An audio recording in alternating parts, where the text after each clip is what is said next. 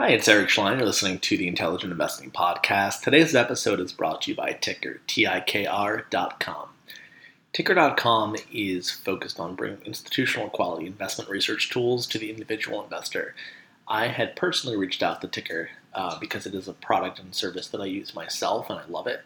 Um, TIKR.com is powered by S&P Global Capital IQ, has coverage of over 50,000 stocks globally, with financials, estimates, valuation metrics, ownership transcripts. That includes presentations as well, not just you know quarterly conference calls. Also news, filings, and more. You can join TIKR.com's free beta today with TIKR.com slash intelligent. That's T-I-K-R dot com slash intelligent. Um, for those that are listening in the car, if you don't remember that, if you have any other value investor friends that use TIKR, they can send you an invite code so, anyway, uh, without ado, enjoy the episode, and please, please, please, if you want uh, some great quality access to information and lots of financials, definitely check out ticker tikr.com. Welcome to the Intelligent Investing Podcast, where modern portfolio theory can suck it. A student of the School of Graham and Doddsville and a clergy member of the Church of Warren Buffett. Here's your host, Eric Schleien.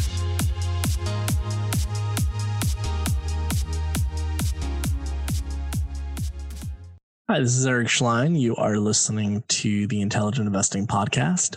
Today we have on Robert Jacobson, who is a partner with Space Advisors, and Space Advisors helps organizations with their space strategy. So, Robert, welcome to the show and give us a little context on what that even means, a space strategy. Thank you, Eric. Uh, wonderful to be here today. So uh, space, and I'm talking about space being outer space, and uh, and that's uh, technically about 62 and a half miles above sea level or 100 kilometers above space if you're at sea level. I guess if you're in Denver, maybe it's 61 and a half miles is considered the edge of space. And there is a revolution going on above our heads right now. Uh, you have governments using space in new ways. You have private investment developing new capabilities in space. It's a bit like the what's going on, maybe akin to what happened in the into the 90s with the internet. You had uh, a lot of infrastructure being invested into uh, digital technology, servers, and whatnot. And then you're able to get all the ubiquitous applications that we enjoy today. And people, you know, maybe in the 90s, you could say, oh, they could imagine email and crappy websites. But if you would have told them, like, oh gosh, could you imagine like dating apps and Waze and navigation and all this other stuff? Some people would probably say, yeah, I could imagine that. Others would say, I don't know, that sounds like science fiction. Well, we have that going on in space. And whether you know it or not, you're probably utilizing a satellite in your daily life because you know satellites provide weather, communications, many of our banking and so much of our infrastructure will they'll have signals that just you know they'll, they'll go up to space and bounce off a satellite and come back to earth. So whether we care or not we are benefiting from many of the advances that are going on into this investment into new space infrastructure. And we're trying to help share with businesses and organizations how they can benefit from uh, potentially creating their own space strategy, how they would maybe leverage space in some unique way, or just being kind of aware of it. Interesting. What is your background? Like, how did you get into this? It's, it's so interesting. So, my background is not conventional for this. And maybe that's just kind of, you know, many times I have felt like, oh, I'm a fake because I'm not a rocket scientist, and that's it's a true statement. I'm not a rocket scientist. I built some some model rockets as a kid, but I have not built any uh, large rockets. In school, I studied music and business. I had kind of some parallel interests in, in just like kind of like super, very artistic, creative focused, as well as always into entrepreneurship and like business, but kind of agnostic in that. And then 2004, something really important happened in my life. I'd been heard about this thing called the X Prize and there wasn't an X Prize Foundation. It was just kind of known as the X Prize, and it was a competition. The first one was to was to get an, uh, a human to space, but paid for by uh, with private funding. And I'd seen it in magazines, but you know, it's kind of like don't really know when it's happening. and then within a, like a, I think a week before the first flight of SpaceShipOne, which the first flight was June twenty first, two thousand four, they said, "Hey, this is this is going to happen in uh, the town of Mojave, which is about hundred about 100 miles north of Los Angeles. There's an airport there, has a history of uh, aviation research and innovation. It's near Edwards Air Force Base, where Chuck Yeager broke the sound barrier. And there was a team there led by a guy named Burt Rutan, who is an aviation innovator, a design legend. And he had built the uh, Voyager aircraft, which was the first aircraft to fly around the world, unrefueled. So he was participating in this X Prize, and he had funding from the late Paul Allen, who was Bill Gates's co-founder of Microsoft. So they had this money. They were very legitimate. You know, having Burt Rutan participates like kind of big deal. You're like, okay, this is a credible effort. So a buddy of mine and I, we were actually playing a gig under at the Walt Disney Concert Hall in Los Angeles. There's a, another theater underneath it called REDCAT, and we were playing at a festival there. And this is this is June June twentieth. I think it was a Sunday evening, 2004. And we're backstage, and I'm telling people, I said, "Hey, there's going to be this private rocket launch. Do you want to go?" People are like, eh, "I don't know. It's like a Sunday night. It's in Mojave. Who wants to go to Mojave?" Well, buddy of mine who was also a bit of a, I guess, a space and aviation buff. He had a background in physics and music. We decided to drive out there. We went out there and we were with, there were probably several thousand other people, a lot of families, RVs set up. And the flight didn't happen until the early morning. But once it did, we both were changed. My buddy ended up, who was a teacher and musician, ended up becoming a flight instructor now, very active in uh, the local Los Angeles flight community. And at the moment, I didn't really know how I would be involved, but I just knew that my my I was changed, and I said this was like it was a, it was a lightning rod.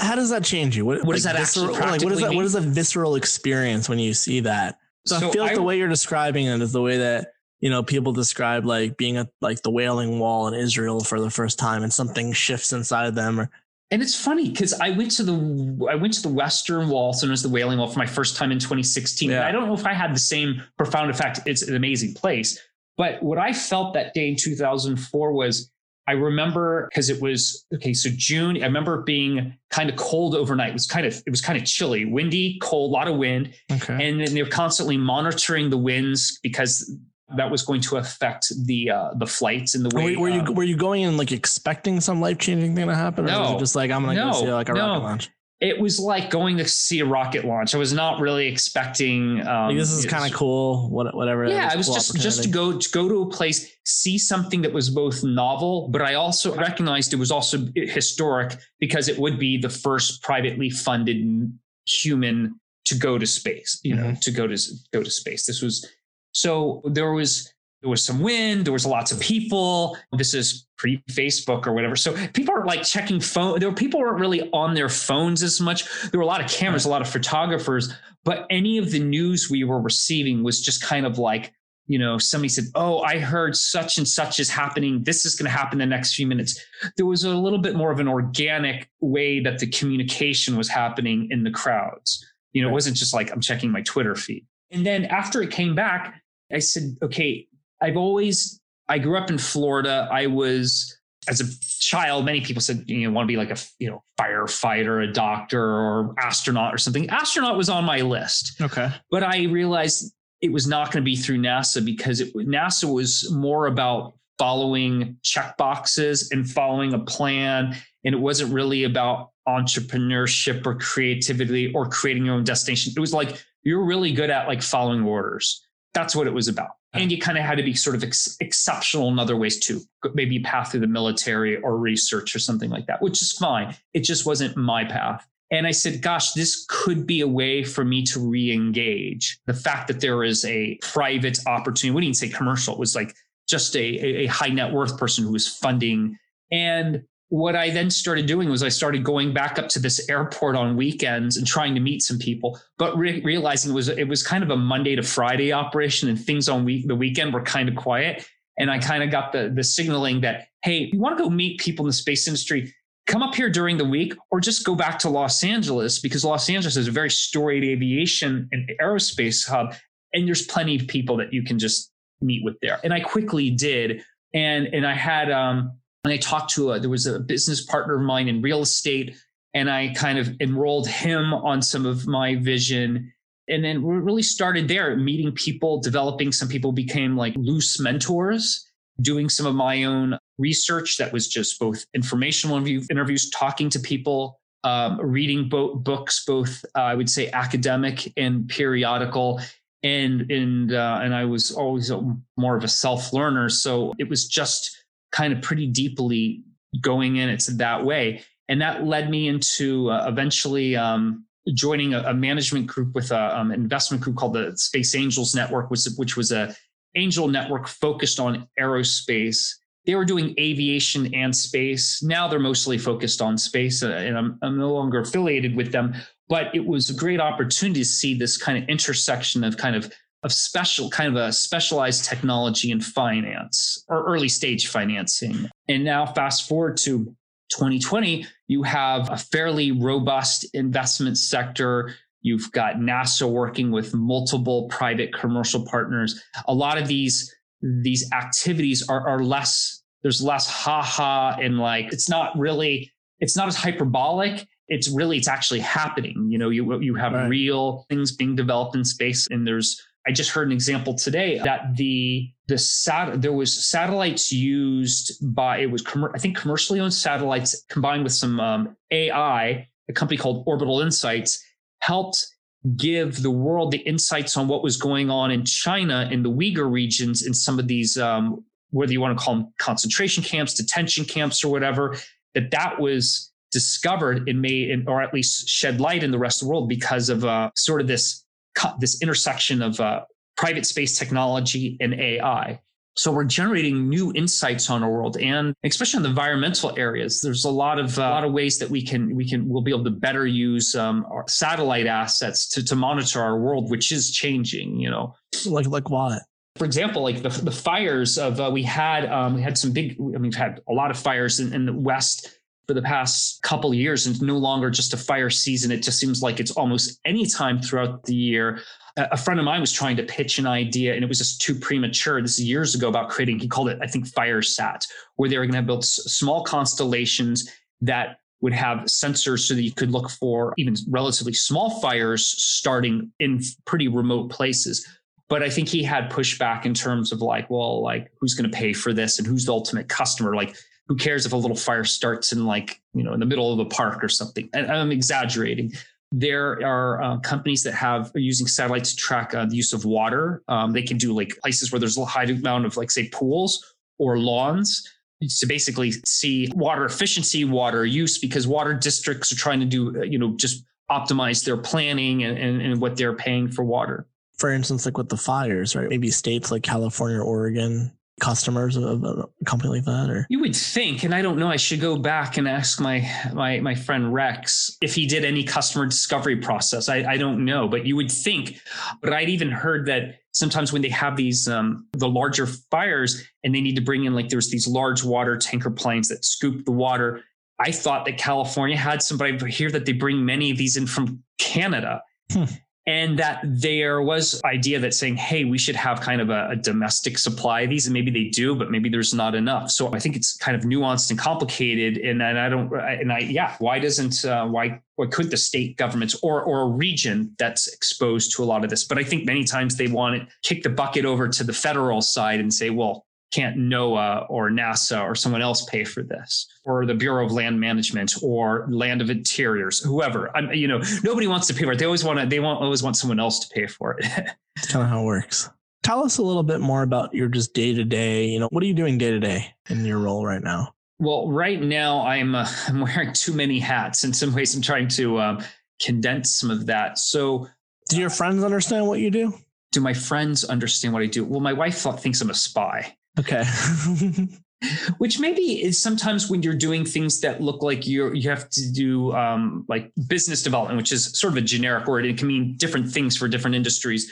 But like when you're trying to prospect for new customers for businesses and or a customer discovery, that's what it is. You have to, you know, learning about.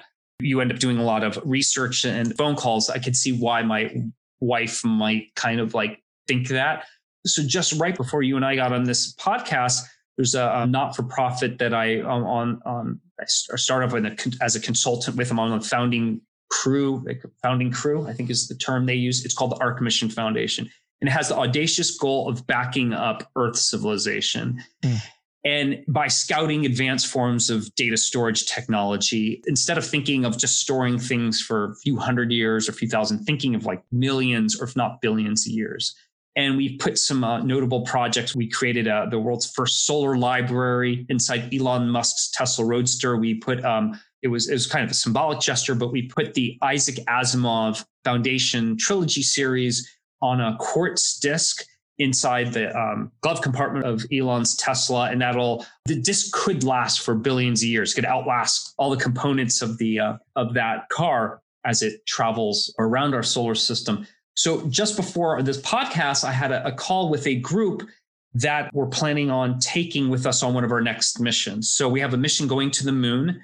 Um, it's our second mission. Our first mission to the moon was about a year and a half ago or so with the Israelis. There was a private Israeli lander on the moon. It crashed, but we think our payload, which was our disk on there, it had about 35 million pages of all sorts of data from Earth, survived intact and it was on a nickel disk. And this nickel disk will last for billions of years. And it encodes both analog and digital data. So the analog hmm. parts of it, if you would actually go on the moon and see it, if you just had a, a high school grade microscope, you could read the data off. Of, You could actually see the pages that are that are etched in there.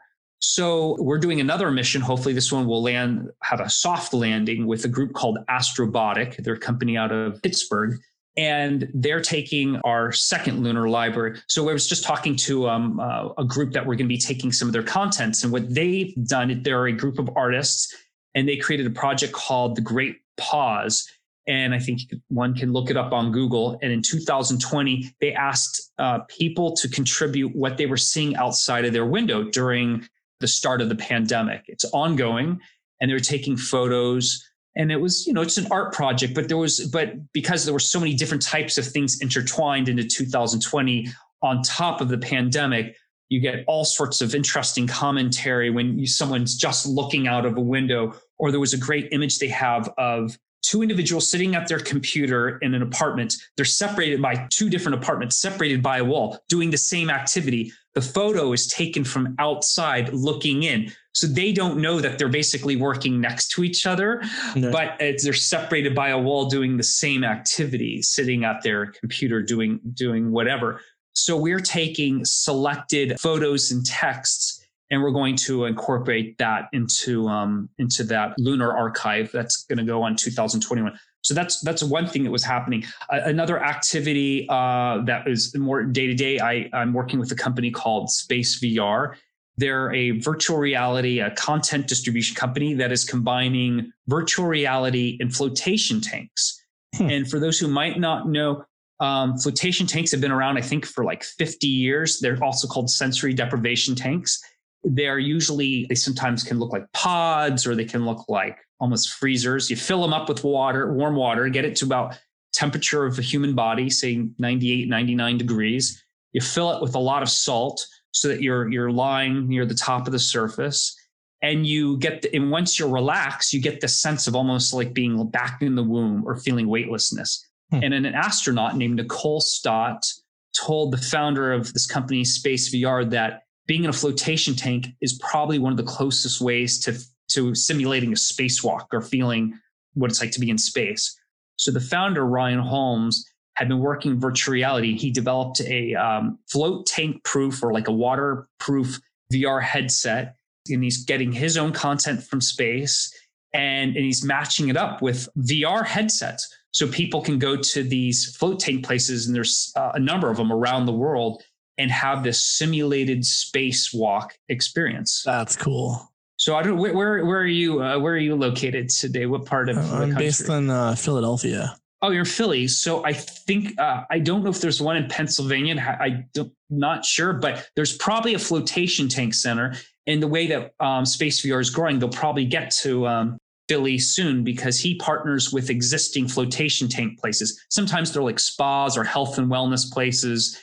An activity one can do during COVID. Yeah, and sign me up for that. It's super fun, it, and you get to. It's like you're floating, and, and it takes just a couple minutes to settle in. You know, first you feel the water and the headset, but once you're relaxed and there's a little bit of narration just to guide you, it's a really compelling experience and it doesn't cost millions of dollars. You don't have to go train at NASA. You can have this kind of simulated space experience basically uh, today. Almost anybody can do it. So, so there are clients that we're working with, and I really love that they could potentially bring this feeling in, uh, of space flight to to many people. So now there's this whole world of, I guess, opportunity to invest in space related ventures. Can you can you go into a little bit more about that and what the opportunity set is today? Yeah, so there's different, you know, you can think of space in like a number of different verticals. So maybe we'll start with like the ground. So you okay. can call it space land, which would be like space real estate. And there are places all around the say you're an industrial real estate developer. You could look at in or near places where there is they're looking at developing spaceports there's places where they're taking existing airport infrastructure and trying to get spaceport licensing. It's a different type of licensing in FAA. And okay. think about what is some of the infrastructure or things that you might want to support around it. And let's just use a hypothetical. Maybe you're, you know, Spaceport America, which was a, a new purpose built space facility built in New Mexico.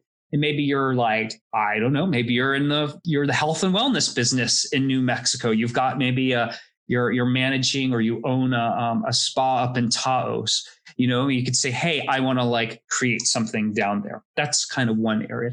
As we move, and then you have on the industrial side those who are actually or contracting or service side, those who are serving directly the space industry, whether they're you know whatever that might look like. Take a NASA, any NASA center has thousands of people working there and contractors there and they need plumbing electrical all that type of stuff so that's just one way but you as you move further up then let's say you go over to florida or maybe or stay in spaceport america where you're actually launching some type of launch pad you've got launchers there's probably now about i think it's been tracked somewhere between like 100 and 120 different private or quasi private if you take china into it companies trying to develop new rockets. They're called launchers. Some people will tell you we don't need any more. This is this is all fished out, while others will say no. There's still plenty of room. But SpaceX is probably the is definitely the big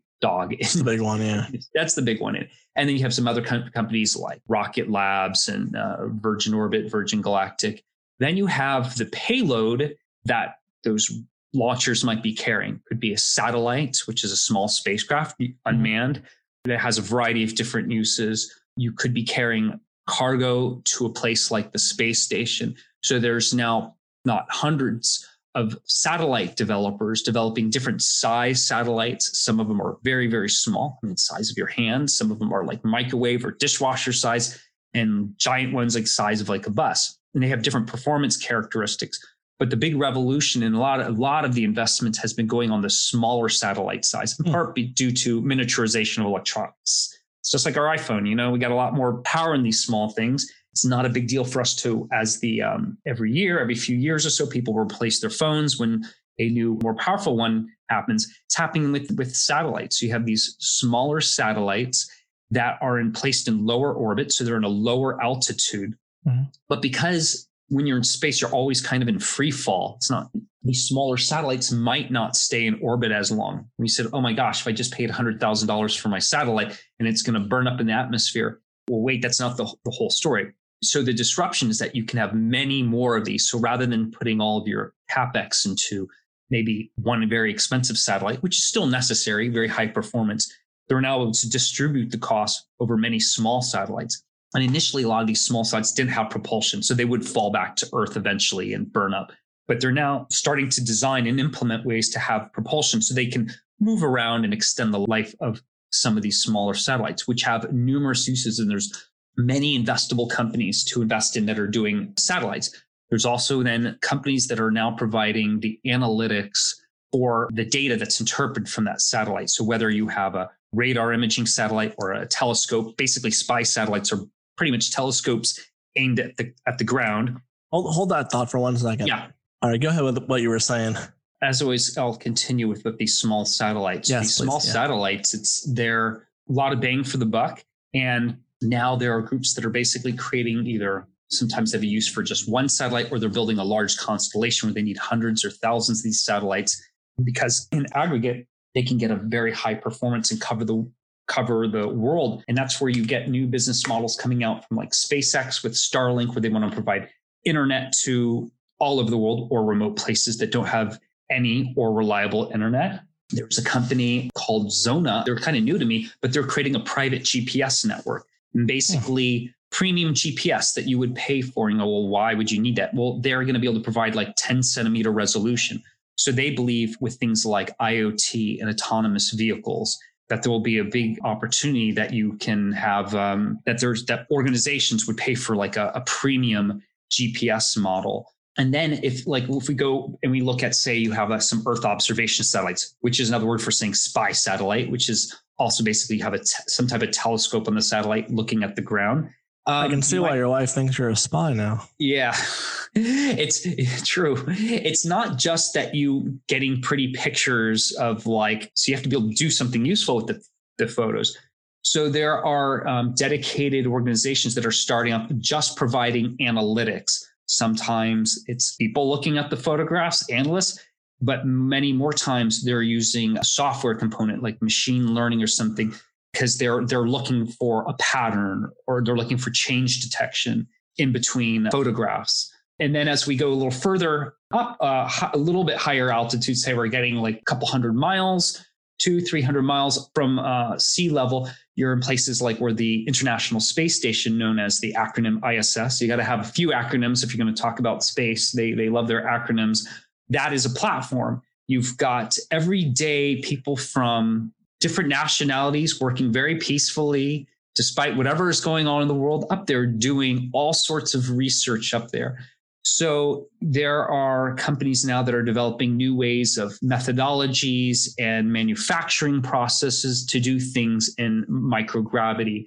And then there's now companies that are going to be developing private or commercial space habitats or stations, some with a human, some fully automated. The first kind of foray into this was probably there was a group back in the, I think it's the late 90s, early 2000s, where they actually leased the Russian space station called the Mir. And then um, they op- they think they did a couple of private missions on it, and then NASA forced the Russians to to basically splash the Mir, burn it up through the atmosphere because they wanted the Russians to focus on the International Space Station but it kind of proved that like you could do this commercial activity in space. You've got the ISS, but now 20 years later, a company out of Texas called Axiom is building a commercial module which will attach to the ISS. But if and when the International Space Station gets decommissioned, retired, they can detach it and build their own free flyer. And that's an investable company. I think they're either just raised 20 million in a series A or B. Things are Series B. I, I'm forgetting, but so you've got that component where it's like real estate in space, the habitat. And then you're like, okay, what are the types of activities you can do in that? And there are now companies trying to figure out what are the activities one would do inside the industrial space.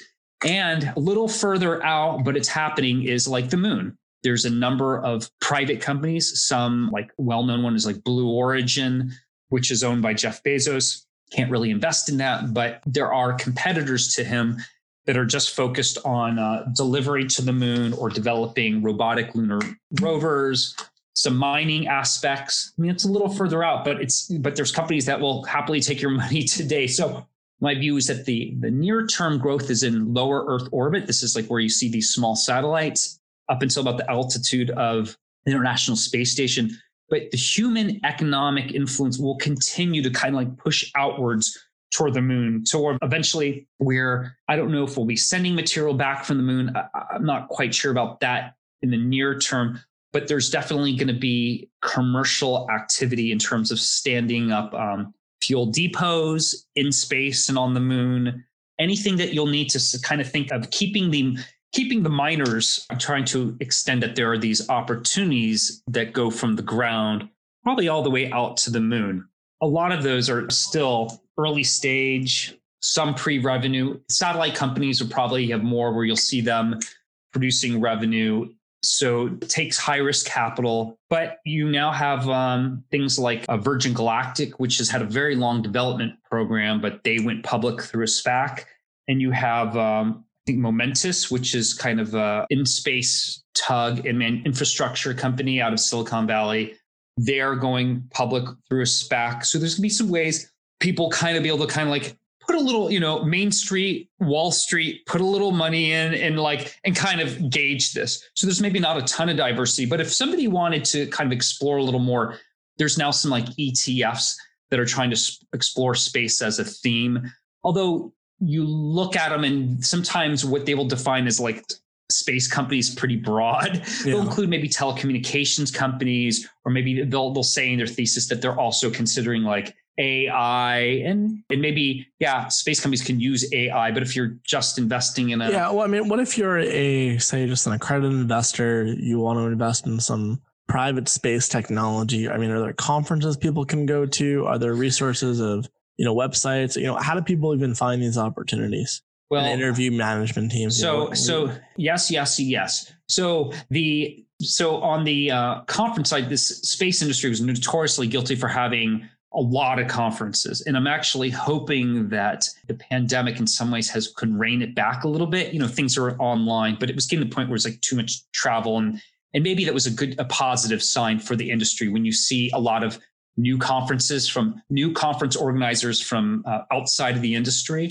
Too much travel. Wait till you can get to the moon on a on a whim. Yeah, yeah, ex- exactly that was, you know they're uh, going to do conferences on the moon someday when that happens. Yeah, hey, it'll be that'll be awesome. I mean, right? I mean, yeah, I mean, I don't necessarily want to live on the moon, but like to hang out for like a week or something, all Why the not? fun activities. I mean, I could see the moon. Well, maybe when I'm old, it'll be a good place for your bones because it's like you know, it won't be as painful. You can jump around. You can still have a lot of fun. It might be better place to be than than on Earth. I wrote a book that came out, give this shameless plug please, at least once, called Space is Open for Business, the industry that can transform humanity.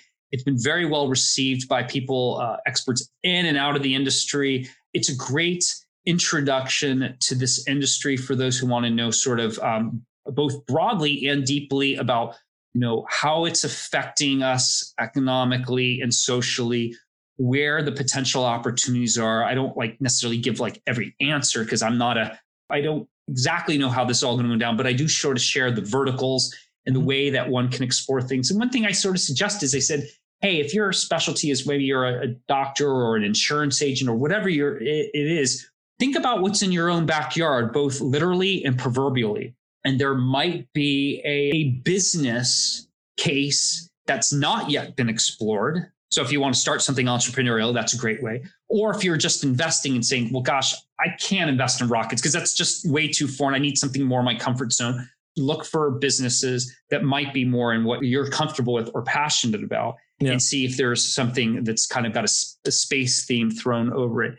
But what about know, my original question? If you are an accredited investor and want to, you are accredited, so I, invest in something very very niche you know a moon a moonshot investment literally so so there are frontier investment platforms now that are now focused on things they're almost kind of like you're funding r&d very low technology readiness level trl level things that are just just barely out of a lab maybe academic they've got some ip and they'll say these are the potential use cases got like some of this government funding, but still like high risk. Do, you, do that is websites bit, or resources that you could point? Absolutely, we can start with um, some. My friends at Propel X is a frontier platform. I know that Space Angels is still uh, available. Uh, my friends at Syndicate, um, I think it's 708, Doug and Ellen, who manage it, and Syndicate 708. Okay. They're doing great work the uh, my friends at Starburst Accelerators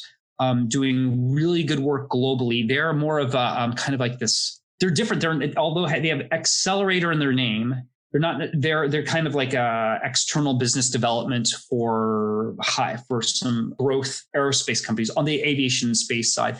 But they're just doing a wonderful job, kind of building community all around the world. My friends at Starburst. All right, very cool. And uh, you know, if people want to get in touch with you, what's the best way for them to reach out uh, to you if they have any more questions? Um, my my site at space, spaceadvisors.com is good. My book site space is open for business.com. I'm on a lot of the social media channels. My Twitter which is pretty active, is 62 Mile Club, and that's the reference to the edge of space. That's Nice. 62 Mile Club. Uh, RobertJacobson.com has a lot of like kind of I put out a weekly newsletter about ongoing um, space news. So and I so I try to keep uh, I try to keep things diverse to, depending on what is you know however people like to receive Yeah. their content. So. Well, Robert, this was incredibly informative. Like, who knew there's a whole sector in space to invest in? Uh, and I appreciate you coming on the show. Thank you so much, Eric. It was uh, it was a lot of fun, and hopefully you got some uh, some good value out of today's conversation. Yeah, fascinating. All right, Robert. Well, I hope you uh, have a good rest of your uh, week, and uh, we'll talk to you later. Great, thank you. You got it. Thank you for listening to the Intelligent Investing Podcast with Eric Schleien. If you'd like to connect with Eric for questions, comments, feedback, ideas, or to inquire about being on the show, please contact Eric at intelligentinvesting at gmail.com. So, in the words of Charlie Munger, I have nothing to add.